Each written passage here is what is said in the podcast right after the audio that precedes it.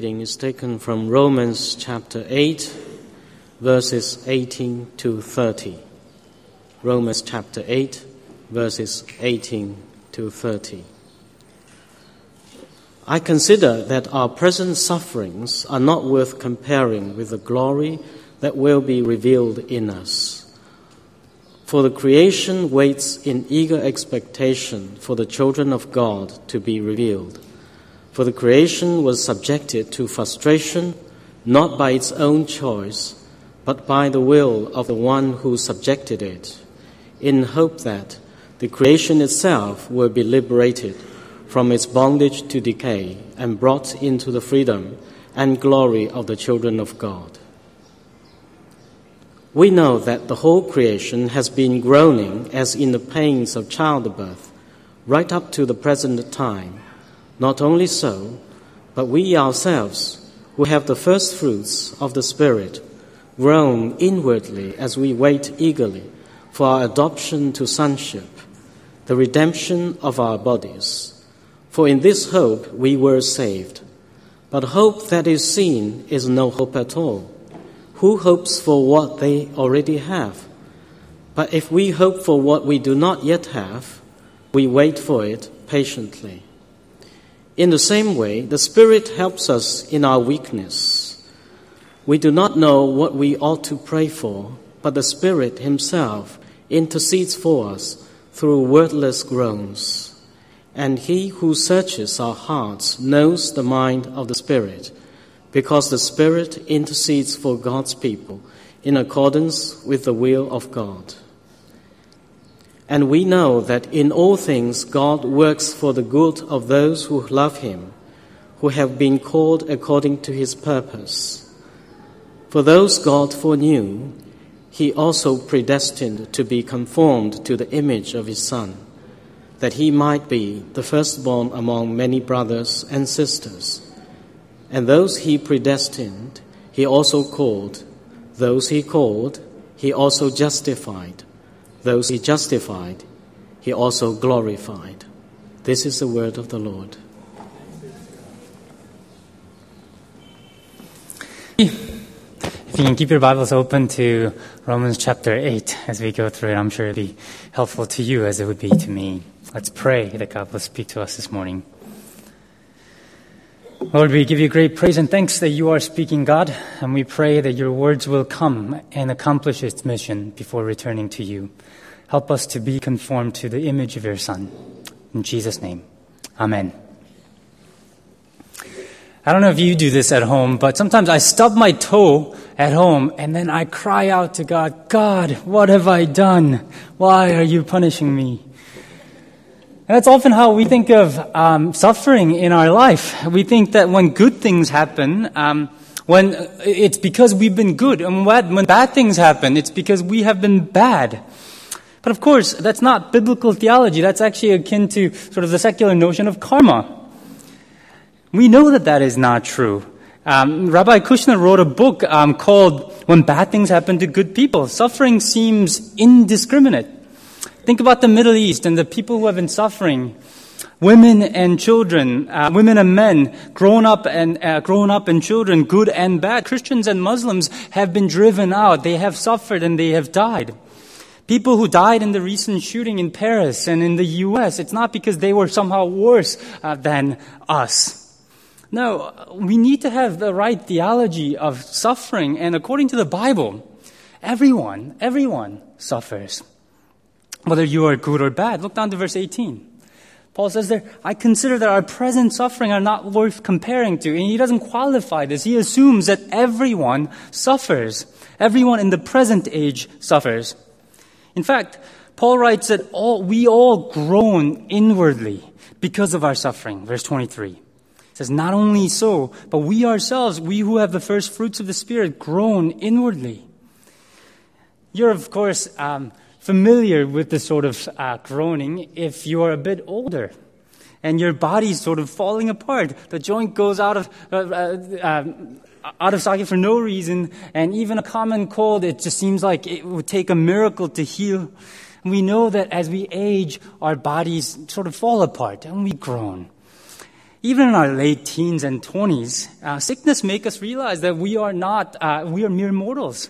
Uh, that we are not as strong as we think we are. And the scripture in verse 26, Paul says our bodies are weak, that we are, we're waiting for the redemption of our bodies. And the scale of suffering isn't just, it doesn't, it's not just about us. The whole of creation suffers. The whole of creation is groaning, Paul says. Look at verse 22. We know that the whole creation has been groaning as in the child, uh, as in the pains of childbirth, right up to the present time. It goes back to Adam and Eve when they sinned. The luster of creation uh, was lost. It became futile, verse 20, uh, bonded to decay, verse 21. Death and futility entered the whole creation as it has come to us. The disorder that we see in the creation the chaos, the Darwinian competition for survival, it entered into the creation. It was not meant to be this way. The hostility that we sense from the creation, whether that's from a ferocious lion that wants to eat us or the violent sort of angry tsunami waves that come, that were not meant to be there, not in this way. Somehow the fate of the whole creation was changed when human beings fell that it had been groaning for our freedom and for our redemption.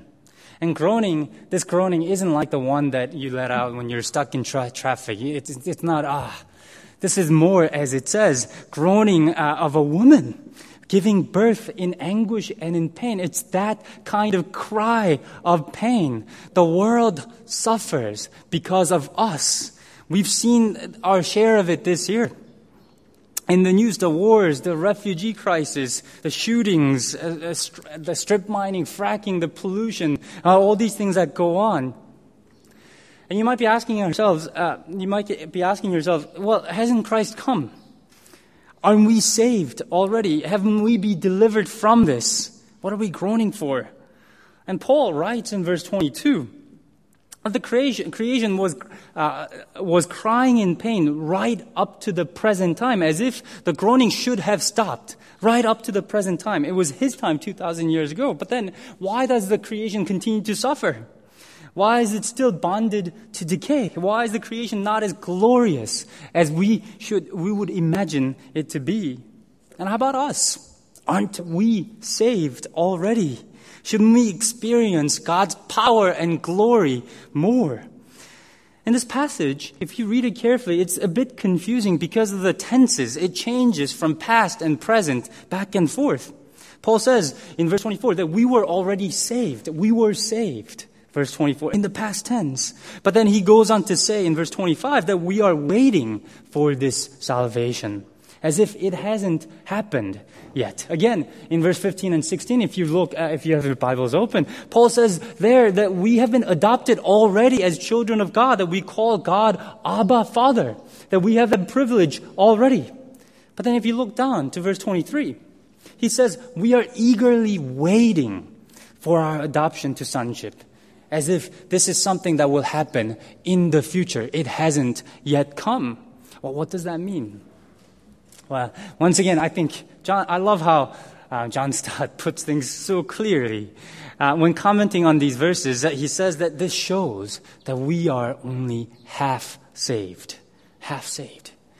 And please don't misunderstand me here. It doesn't mean that John is saying that actually um, that, that we need to add to the work of Christ as if Christ's work was insufficient. That's not what he's saying. But it, he does mean that the fullness of salvation, the fullness of the world that Jesus had made possible, the bodies that Jesus had made possible uh, for us have not yet come. The fullness will only come when Jesus returns in glory. What we have now is a foretaste, a little deposit, a guarantee that will, uh, that, that, uh, of the things that will come. Paul says we are the first fruits of the Spirit, verse 23. And first fruit means exactly that. It's the, when the harvest time comes, the first fruits, uh, the first harvest comes. And in anticipation for the full harvest, people give thanks. We have that. We have the Holy Spirit with us. We have the first fruits of the Spirit. But for now, still, the future have not yet come. Suffering marks our time, as glory will mark the future. The creation groans still. We groan still.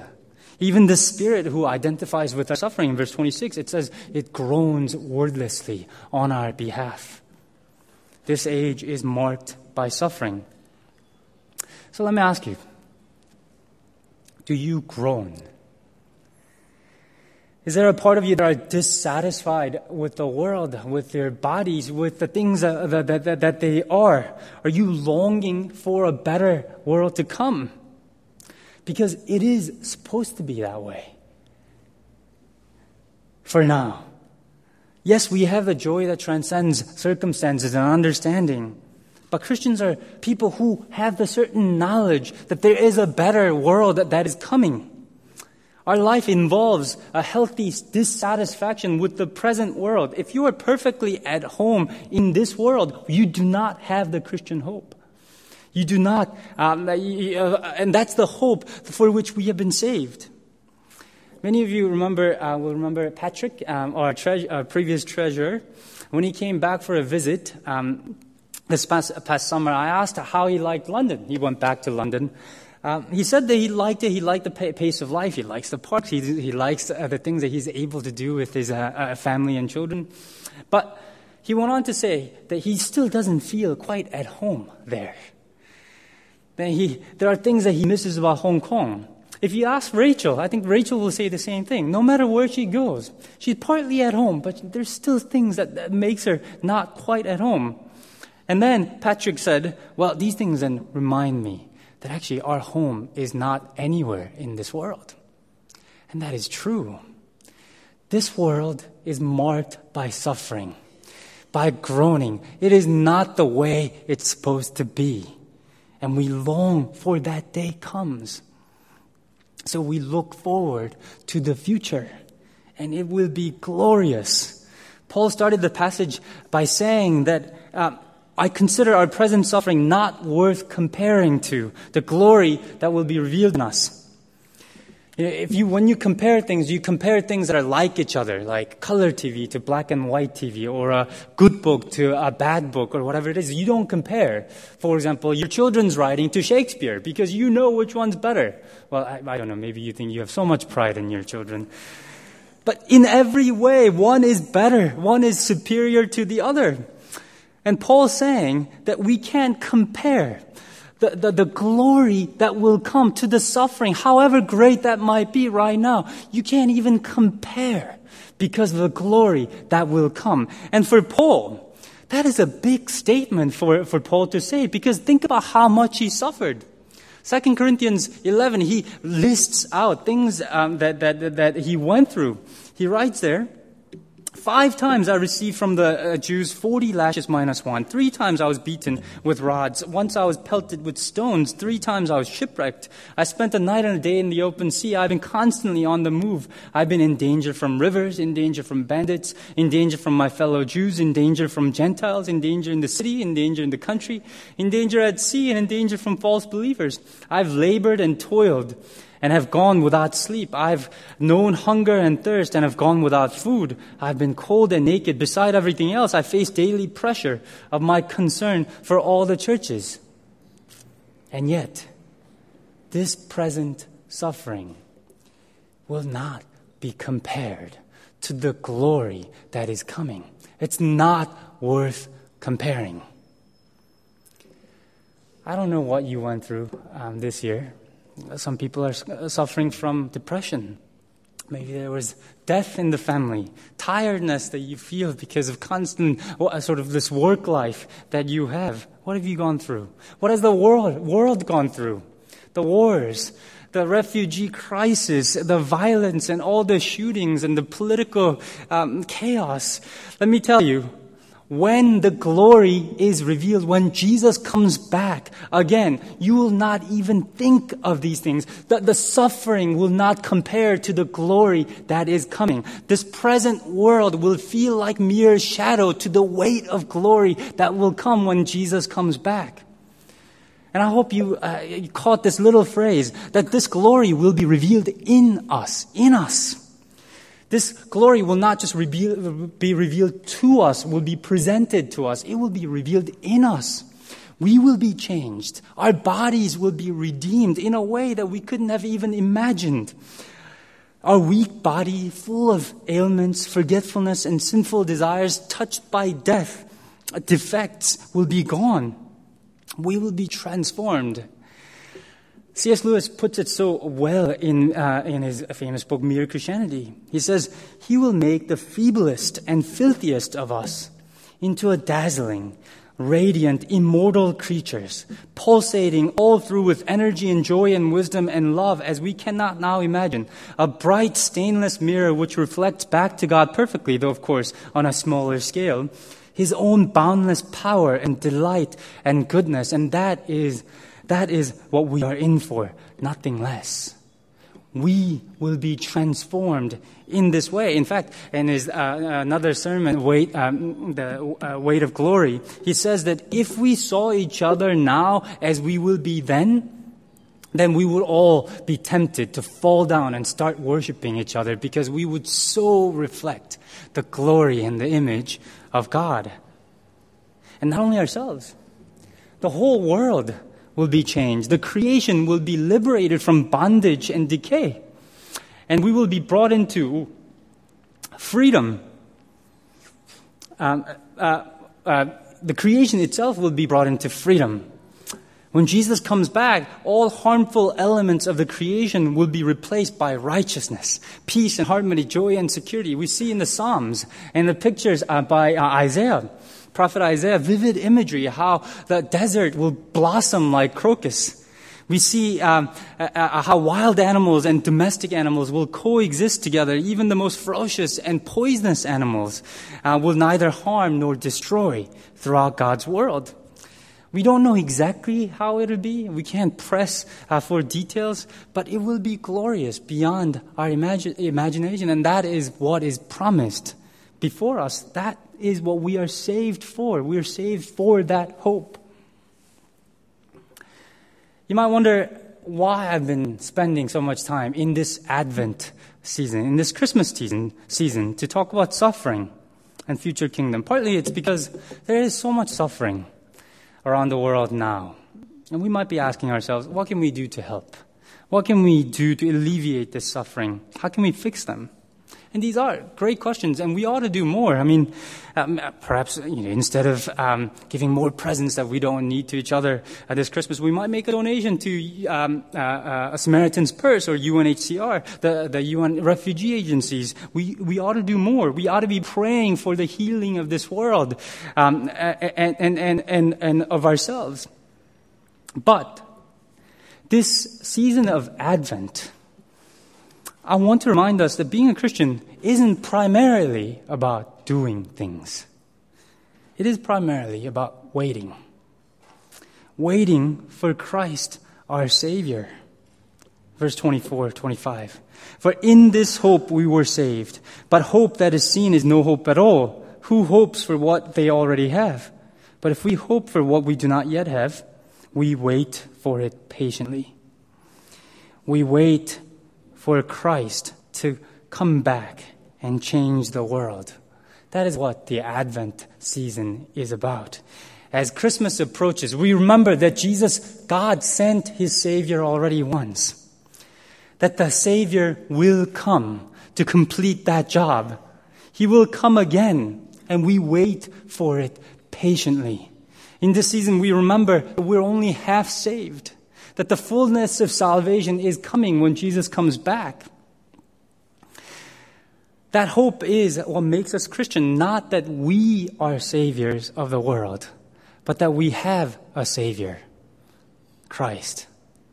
Don't get me wrong, we think uh, we are to do things, to be a blessing to others and to the nations. We do the, but we don't do these things because we think that we can solve the world's problems and usher in God's kingdom here on earth now. As if we can do these things if we just worked hard enough. No, the creation is subject, still subject to decay and frustration. Our bodies are still weak and we are groaning for our redemption. The world seems hopeless um, the world does seem hopeless and beyond our, our reach. But we do these things because we bear witness to the fact that Christ has already come, that we have a different way of living, that the future will come, and we showcase the future kingdom by how we live today. But we get impatient, and we sometimes demand that God would do things now uh, things that are not yet available. And Stott, once again, talks about this uh, in this way. Uh, um, understandably anxious uh, to emerge out of, of painful present suffering and groaning, some Christians talk as if our resurrection have taken place already, as if the body should no longer be subjected to weakness, disease, pain, and decay. Yet such impatience is a form of presumption. It is, rebe- it is to rebel against God of history who has indeed acted conclusively for our salvation, who will most assuredly complete when Christ comes what he has begun. Sometimes we get so frustrated with the world as it is and with uh, our bodies, our life as, it is, and we demand that God change the situation now. We demand that God heal us now, change the whole world now. But for now, what Paul is reminding us is frustration and decay will mark this time. But that's not the end. Jesus will come. And hoping and waiting patiently means that we don't despair in this present time. When seems uh, things to be when things seem seem to be falling apart, hoping for uh, for the future means saying to ourselves, "This suffering, this too, will pass." We're promised the glories of the future. Bad things will pass. So don't fall into the temptation of hopelessness. Hopelessness comes when you've lost the vision of the end times, when you don't see the new creation coming.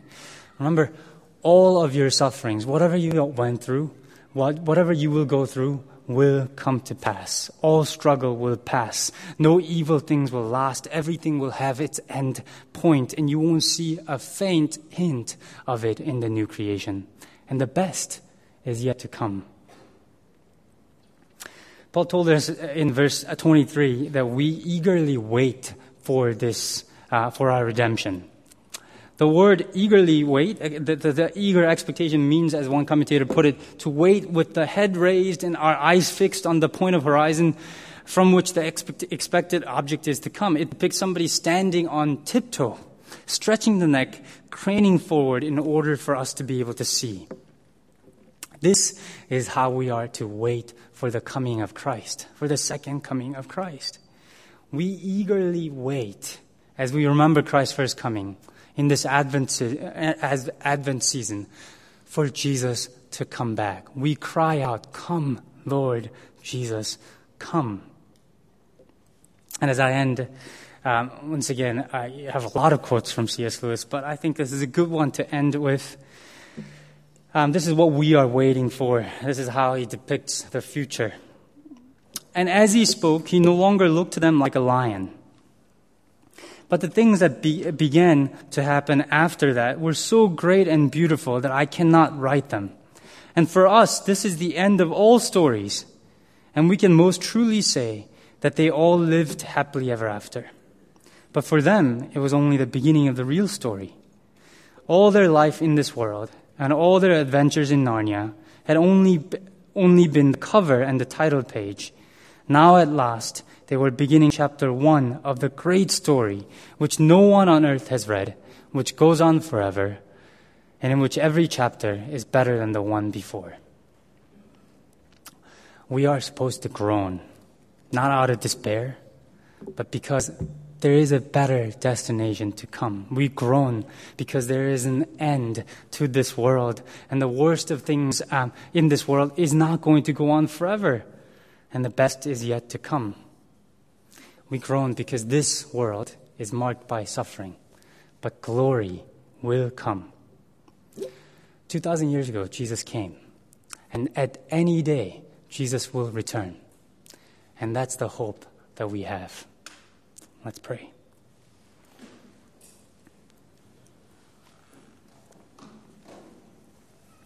And thanks that you came 2,000 years ago, that you came to save the world. You made a world that is unimaginable possible. And our bodies that are unaffected by sin and death possible, and we await your coming eagerly. And help us to be people of hope that show the world that there is a new world coming by the way that we live, by the way, the way that we hope. And help us to remember that you are coming in this Advent season. In Jesus' name we pray. Amen.